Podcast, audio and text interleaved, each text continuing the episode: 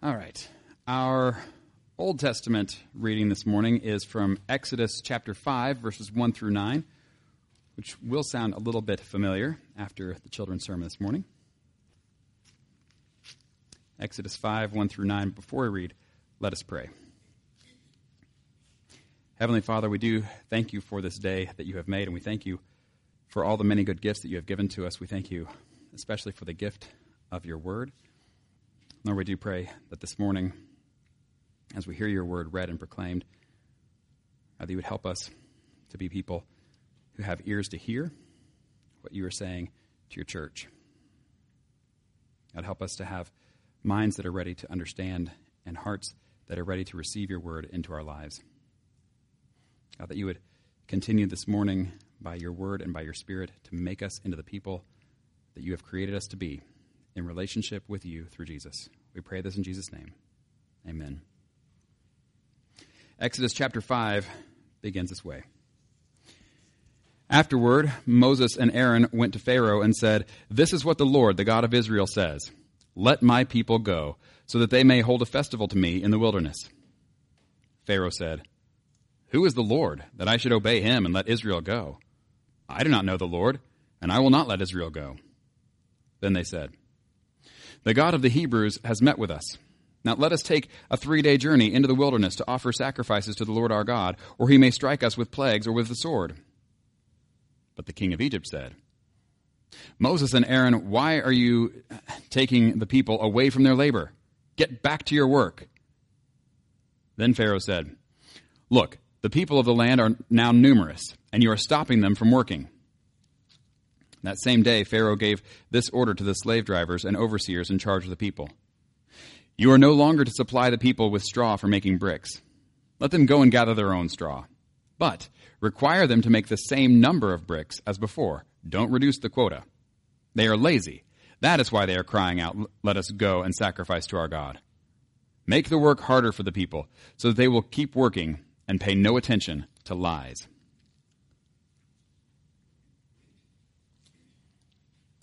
Turning then to our gospel reading from Mark chapter 10, verses 1 through 12. As Jesus then left that place and went into the region of Judea and across the Jordan. Again, crowds of people came to him, and as was his custom, he taught them. Some Pharisees came and tested him by asking, Is it lawful for a man to divorce his wife? What did Moses command you? He replied. They said, Moses permitted a man to write a certificate of divorce and send her away. It was because your hearts were hard that Moses wrote you this law, Jesus replied. But at the beginning of creation, God made them male and female. For this reason, a man will leave his father and mother and be united to his wife, and the two will become one flesh. So they are no longer two, but one flesh. Therefore, what God has joined together, let no one separate. When they were in the house again, the disciples asked Jesus about this.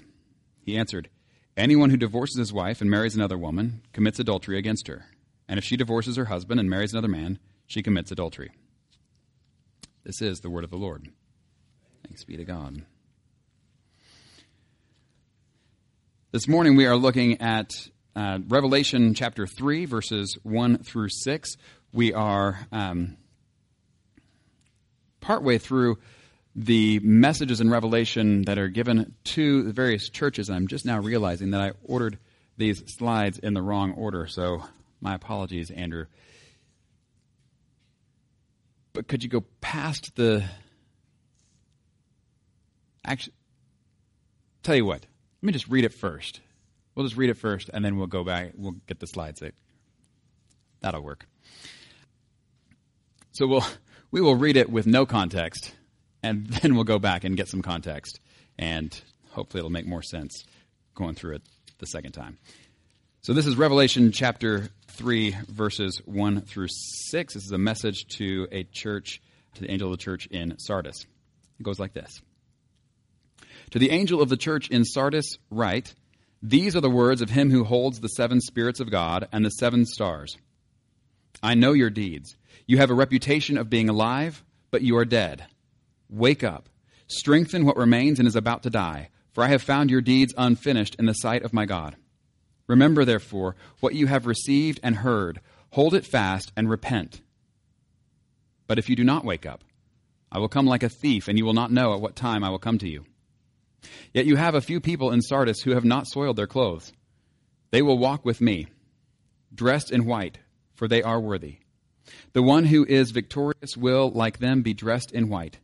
I will never blot out the name of that person from the book of life, but will acknowledge that name before my Father and his angels. Whoever has ears, let them hear what the Spirit says to the churches. Okay, so what churches are we talking about? Here's where we get the map that I've been promising you for weeks. Okay, we'll zoom in a bit. But hopefully, this, is the Mediterranean Sea, this big area of blue here. We got Africa down here, Europe up here. This is the area of Israel. There's the boot of Italy, kicking Sicily. So now we're going to zoom in to kind of this area. So now this is the area that we're talking about. It's in between Israel and Rome, the city, but is a part of this whole Roman Empire. And uh, you can see the cities here that we're talking about. Go ahead and click again. There we go. That may be, make it a little more clear. This is the island of Patmos where John is having these visions and writing all this. And then he is sending this whole letter of Revelation, he is sending it to these churches. And you can tell when you look at this, like how they're arranged, it does go in order. There's like a kind of a mail route that you would go on. There's roads connecting these. And the order that he writes these messages to the angel of the church in Ephesus, and then Smyrna, and then Pergamum, and then Thyatira. Today we're looking at Sardis, and then Philadelphia will be next week, followed by Laodicea. This is kind of the order. So now, hopefully, you sort of have that in your mind. This is the kind of thing that if you were in one of these churches, this geography would just already be in your mind. And so it would make sense as you read these messages that they're going in this order. And you can almost predict which one is going to be next because this is just the way that the route goes. Anyway, today we're going to be talking about Sardis. And I want you to see the, uh, uh, the mountainous region. It's actually kind of right up on those uh, cliffs. And that'll actually be important in the message. Okay. So we have also been, as we've been going through these messages to these churches, we've been noticing familiar pattern in all of them. And that in every message of the church, there are these certain things, and almost every letter has almost all these things. So you have a description of Jesus, because who he is is more important than anything going on in that church. so we get that first. Then we have what's going on in the church, and the fact that Jesus actually knows what's going on in his church. And then, in most churches, we will have him talk about the things that they are doing well, that they have that are going right, that they should continue in that. And then, in most churches, we have things that are not going so well, things that they have where they have uh, fallen away or gotten off track, and ways that they need to repent. And then at the end of every message, we have uh, sort of this looking forward to if you're really a church that is staying true to Jesus.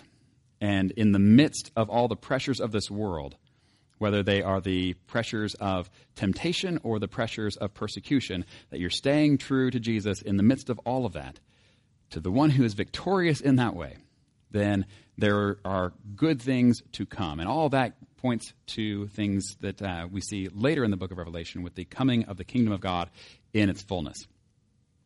And then finally, every letter has word for word the phrase, Whoever has ears, let them hear what the Spirit says to the churches. And it's for this reason that we understand that all of these messages are for all of the churches, wherever uh, they may find themselves or whenever they may find themselves. And so these messages actually have to do with even this church and even today. That said, this particular message is a rough one.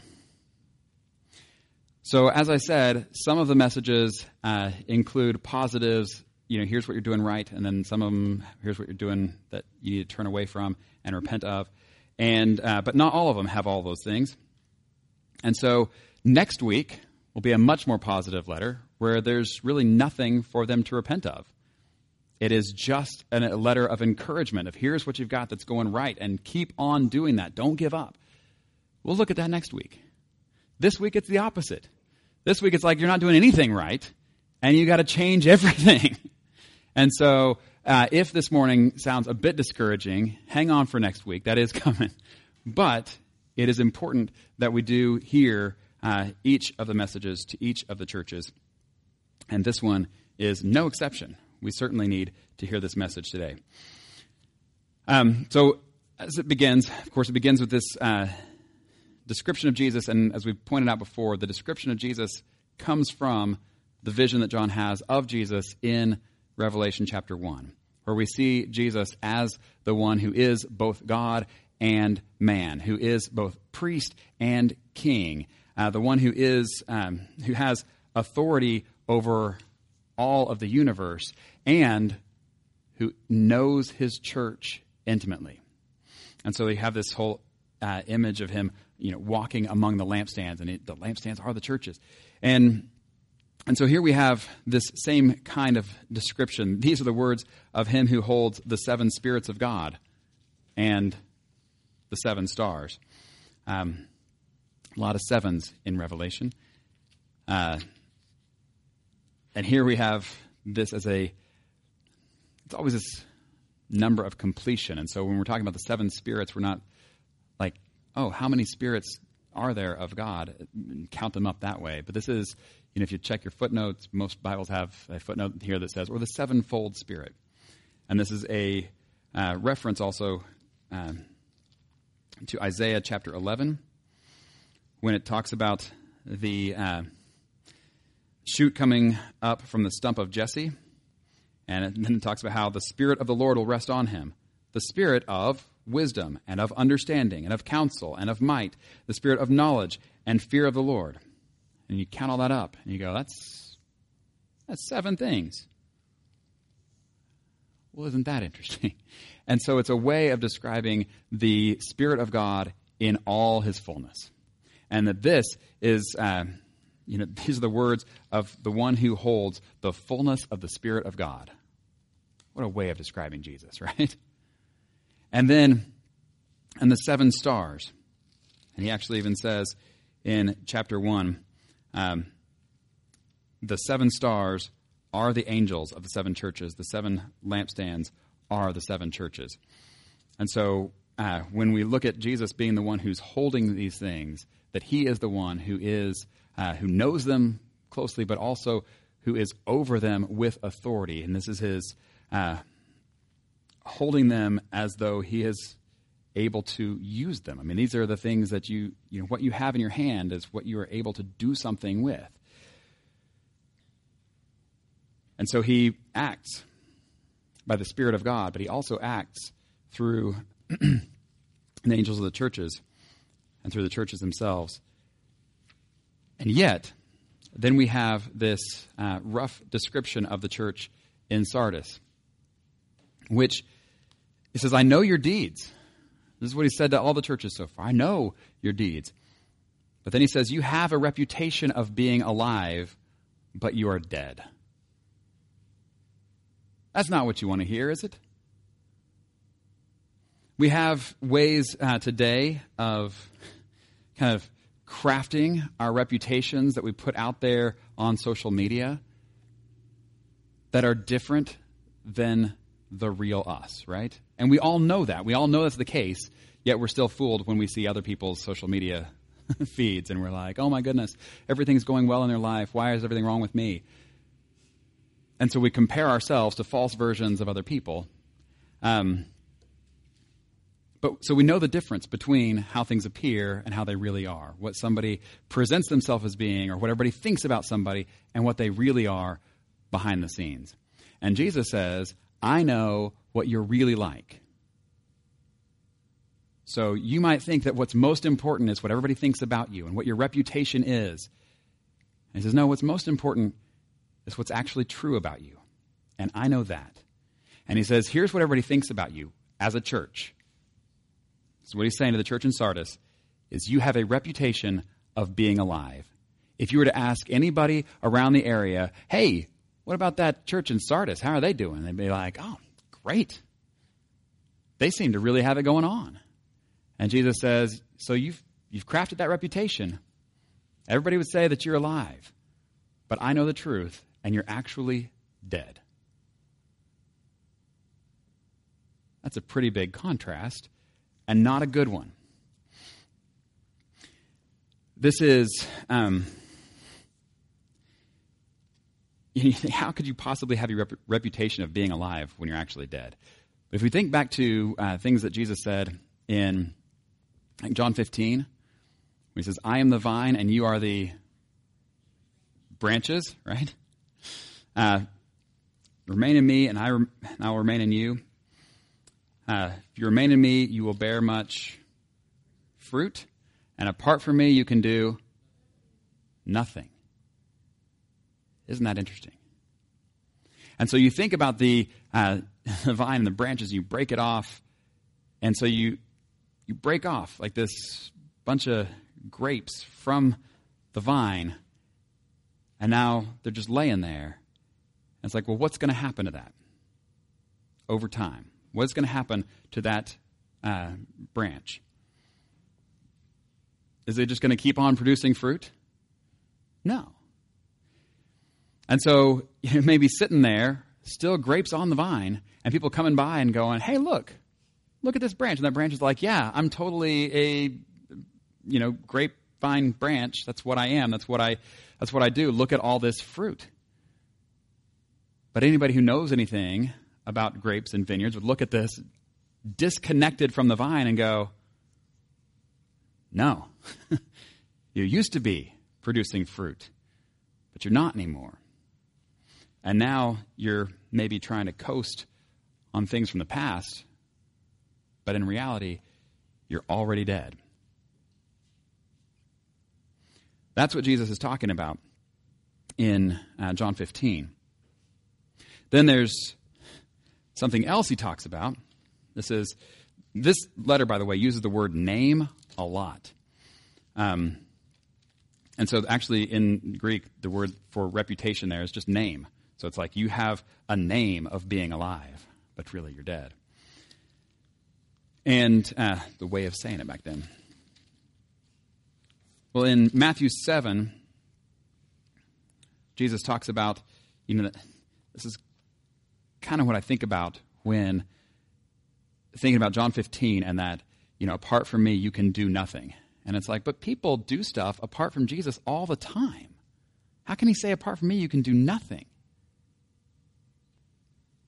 So listen to this.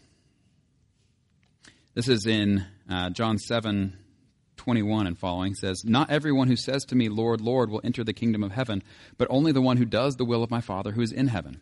Many will say to me on that day, Lord, Lord, did we not prophesy in your name, and in your name drive out demons, and in your name perform many miracles? Doing lots of stuff. It says, Then I will tell them plainly, I never knew you. Away from me, you evildoers. Do you hear that? So it's not that they can't do anything, it's that apart from Him, you can't do anything that counts for anything in the kingdom of God. I mean, he even talks about the one who, um, it's the one who does the will of my Father in heaven. And then you look at the things that he's saying. It's people who are uh, prophesying in Jesus' name. Does he not? Does the Father in heaven not want people to prophesy in Jesus' name? Or people driving out demons in Jesus' name? Or performing many miracles in the name of Jesus? Does does his Father in heaven not want people to do those things? Well, it depends, doesn't it? And what does it depend on? It depends on our connection to the vine. And so that's the kind of thing where if you have the uh, branch that has separated itself from the vine, anything it now produces is not good. And so we have um, this description of people who are doing things that if there were a connection, that would be good, but if not, it's not good. So you think about, um, okay, this one's going to get a little gross, so my apologies, but you can have a chicken running around. You know where this is going. Most of you. Some of you, this is going to come as a surprise. You can have a chicken running around and going from place to place on purpose Or you can have a chicken that gets its head cut off that can still run around, but it's not really going from anywhere to anywhere on purpose. Right? A little gross. Okay. But continually in the New Testament, you know, we're referred to as the body of Christ with Jesus as the head. You cut the body off from the head, any activity that it's doing at that point, cut off from the head, is not intentional, purposeful, and actually going along with what the head is desiring. This was the case for the church in Sardis. They're doing all kinds of things. I know your deeds, Jesus says. You have a reputation of being alive. You don't get a reputation of being alive unless you're actually doing something. So they're doing stuff. But he says, but you're actually dead because they've been cut off uh, from Jesus. As a whole, not every single one of them. We'll get to that. But as a whole, they have cut themselves off from Jesus. And so here's what he says Wake up and strengthen what remains and is about to die. For I have found your deeds unfinished in the sight of my God. Remember, therefore, what you have received and heard, hold it fast, and repent. We get multiple things that he's saying do this, do this, do this, do this. and what are the things they're supposed to do? Is it go out and do more things? No. It is strengthen what remains. Uh, so wake up, strengthen what remains, and is about to die. Remember what you have received and heard, hold it fast, and repent. All of this, all of this is the heart stuff. All of this is getting connected back with Jesus again as a whole, as a church, but also individually. And so uh, that wake up, be watchful, pay attention, be alert recognize what your condition really is. That's what they're supposed to do first. They apparently have been going along with the ways of the Roman Empire enough that everything they're doing, cut off from the head, it, there's no distinction. In fact, this is one of the churches where we don't see any evidence of persecution. Well, why not? Maybe there's no distinction between this church and the Roman Empire. And so they can use the name of Jesus all they want. That doesn't make them actually Christian. So he says, Wake up, realize what your situation is, and then do what it takes to fan the flames. You have just a one spark left. Fan that. How is it that we can get close to Jesus if we have drifted from him? What are the things that we can do that encourage one another, encourage ourselves to stay close to Jesus? So that as we're facing the things in this world that are, you know, persecutions or difficulties that make it difficult to stay close to Jesus, we still stay close to Jesus. What are the things that we can do so that even in this world where we find temptations to go away from Jesus, we still stay close to Jesus? What are the things that root us to Him? He says, Remember, therefore, what you have received and heard. I suspect that receiving has to do with receiving the Holy Spirit, and hearing has to do with the gospel message itself. Remember you have the Word of God and you have the Spirit of God. That ought to make you different. That should, shouldn't it? To people who don't have the Word of God or the Spirit of God? Remember what you have received and heard, hold it fast, and repent. So if they've been going away, they need to turn around. That's what repent means turn around and come back to Jesus again. And then he says, But if you do not wake up, I will come like a thief, and you will not know at what time I will come to you. This is the uh, part, this whole section has to do with things going on in Sardis geographically. I'll point out one of them, and that's uh, the part that has to do with this waking up and being alert. Is um, because of the geography of Sardis being up high on a cliff, uh, they were really not open to attacks from the outside. And so, as a city, they got pretty comfortable. They didn't need to have strong defenses because they had natural strong defenses around them. And so, most of the time, if a military kind of came up to try to take them, you just couldn't.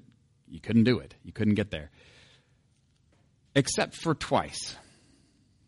And twice this happened uh, in Sardis, where apparently someone would climb up the cliffs, like a single person would climb up the cliffs in the night and kind of sneak into the city and open the gates, and then a military could just come right on in. And it's like, well, okay, that's pretty clever method of attack, um, and certainly one they wouldn't see coming the first time. but you would think after the first time that's happened, it would be like, oh, clearly this city has does have a vulnerability. Maybe we should have people who watch the cliffs, who are alert and watchful, who aren't going to let this happen again. But you know, over time, you get comfortable. That's not going to happen again. So you stop watching. And then it happens again. And it's to this city that the message of Jesus is wake up, be alert. And if you do not wake up, I will come like a thief. See, here's the thing Jesus is coming. And he is coming as a rescuer for his people. But for those who have turned away from him, he's not coming as a rescuer. He will come as a thief.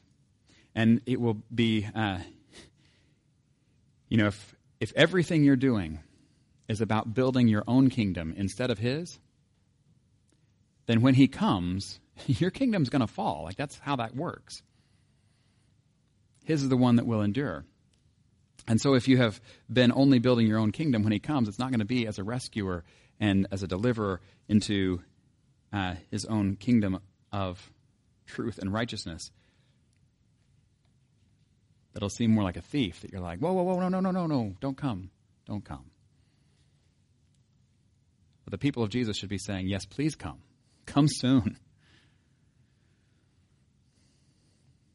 He does say that there are a few people in Sardis who have not soiled their clothes, and they will walk with me. This is what the whole thing is about. This is walking with Jesus. It says they will be the ones who are dressed in white, will never have their names blotted out of the book of life. He says, I will acknowledge that name before my Father and his angels. This, this is what we are to look forward to, to hope for, to live in light of. But it's so easy to get off track. It's so easy to get disconnected, to be lulled to sleep,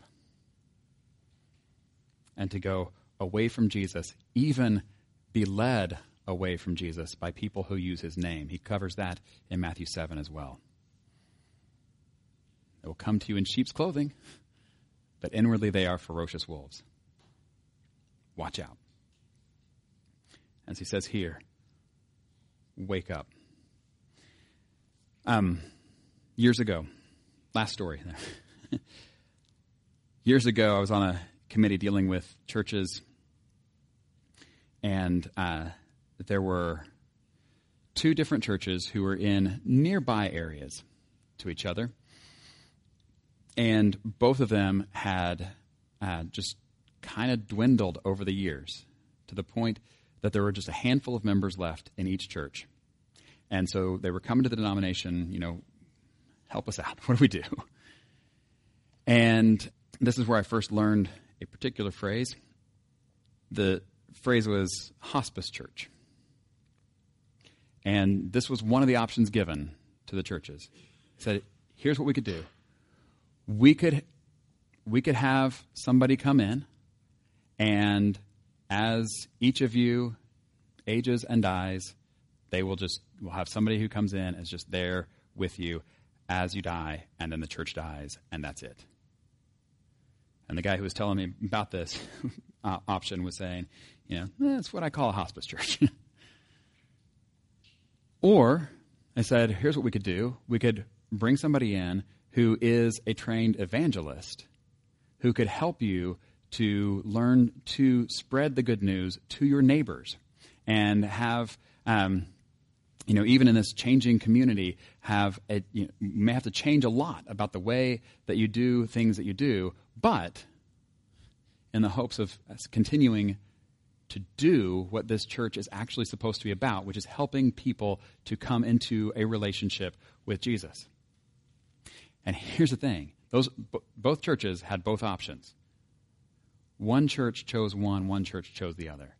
And to the one that chose to be a hospice church, it was just so sad. Because what they were saying is we really don't care about doing the things that Jesus has called us to do. We don't care about our neighbors having new life in Jesus. What we care about is that we stay comfortable, that we don't have to get out of our own routines, that we don't have to do anything that is uh, unusual for us. In fact, we just don't have to do anything for anybody but us. And when you, they make that choice, it's almost like, well, then you should close today. What's the point of even having the hospice church thing? Like, you're already dead as a church. You're not doing what Jesus has called you to do. but it's understandable. Because following Jesus for real can be hard. There was a time when uh, Jesus, after preaching, a whole bunch of people just went away. The twelve stayed, and Jesus turns to him and he says, Aren't you going to leave too? And Peter, speaking up for the whole group, says, Where else would we go? You alone have the words of life. And Peter gets it wrong an awful lot, but this is one of those times where he really gets it right. That it would be a lot easier to go away from Jesus. But everywhere away from Jesus is just a road to death. Jesus alone has the words of life. And so it is Jesus who comes to this church that is, for all intents and purposes, dead at this point, and in mercy and in grace, still extends to them the opportunity to come to life. How cool is that? In the name of the Father, the Son, and the Holy Spirit. Amen.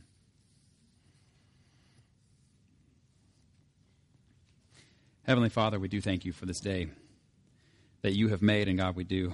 Um, we thank you for your word that you have given to us. Or we thank you for the life that you have given to us, and we thank you for the life that you offer to us. Lord, we pray for your church around the world, and we pray for this congregation uh, specifically. Lord, in the areas where we have drifted and gotten off track, where we have um, gotten uh, disconnected from you. God, that you would wake us up. God, that you would show us what it looks like for us to repent, to come back, and to do everything we do out of a living and loving and trusting relationship with you through Jesus, empowered by your Spirit. We pray this in the name of Jesus, who taught us to pray, saying, Our Father, who art in heaven, hallowed be thy name. Thy kingdom come, and thy will be done, on earth as it is in heaven. Give us this day our daily bread. Forgive us our debts, as we forgive our debtors. Lead us not into temptation deliver us from evil. For thine is the kingdom and the power and the glory forever. Amen.